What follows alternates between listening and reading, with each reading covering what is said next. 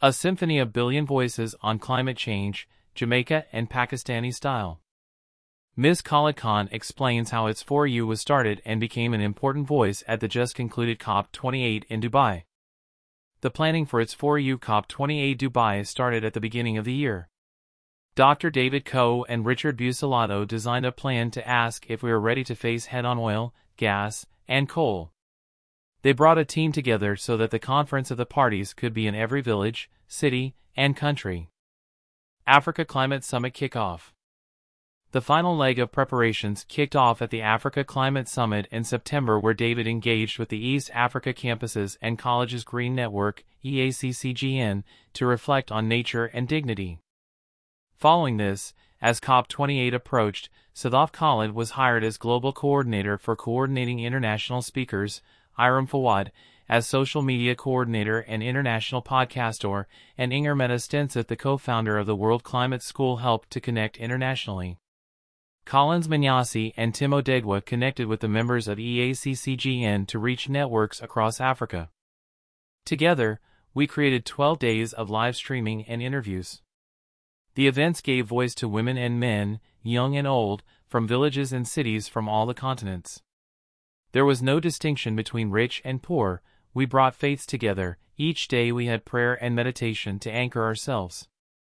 The participants told their stories of how they are looking after our common home. Diana McIntyre Pike I invited Diana McIntyre Pike from Jamaica, president of Country Style Community Tourism Network, CCTN, Villages as Businesses and president of International Institute for Peace Through Tourism, IIPT, Caribbean as a speaker for its 4U COP28 Dubai. Diana McIntyre has also been a founding member and lead the interest group for community tourism for the World Tourism Network. Her concept for Jamaica tourism is simple and convincing.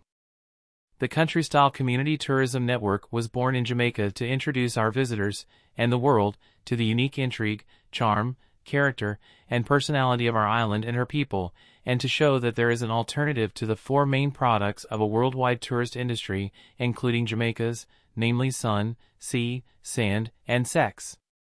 It is this unique intrigue, charm, character, and personality that attracts so many visitors to our little island of Jamaica in preference to the many other destinations, many of which offer more manicured and sanitized environments.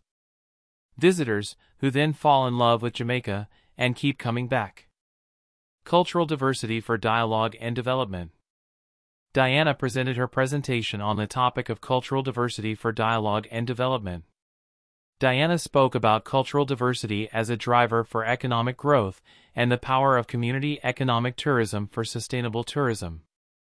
She also shared the benefits of the Country Style Villages as businesses program for community development to help people in communities to succeed in developing community businesses together, to use that success as a tool for broader, sustained community and economic development she highlighted through the power of local culture and community economic tourism, every village can organize itself as a business and achieve individual and collective economic advancement and she shared that every community has unique assets including its lifestyle that can interest and engage visitors in a wide array of niche markets including heritage, environment, culture, crafts, talents, personalities, businesses, daily life. Villages as businesses. She shared that Villages AS Businesses features community assets and lifestyle experiences including schools and churches, music and dance, food and cuisine, heritage, local businesses, products, local businesses, services.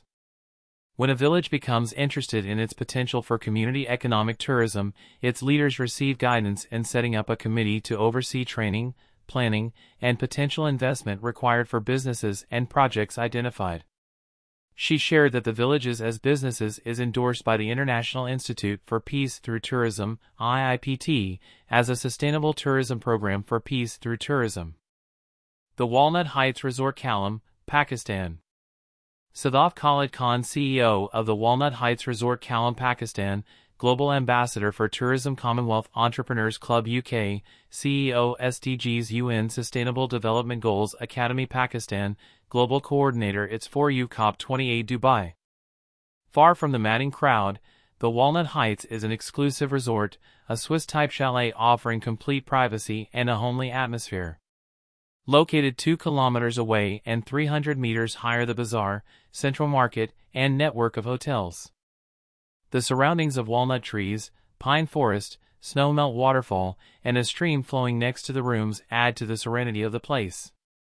Interview with Andrea T. Edwards, the digital conversationalist in Thailand. Sadaf gave an interview to Andrea T. Edwards, the digital conversationalist in Thailand, where she presented her presentation by sharing her experience of attending the previous COP26 in Glasgow.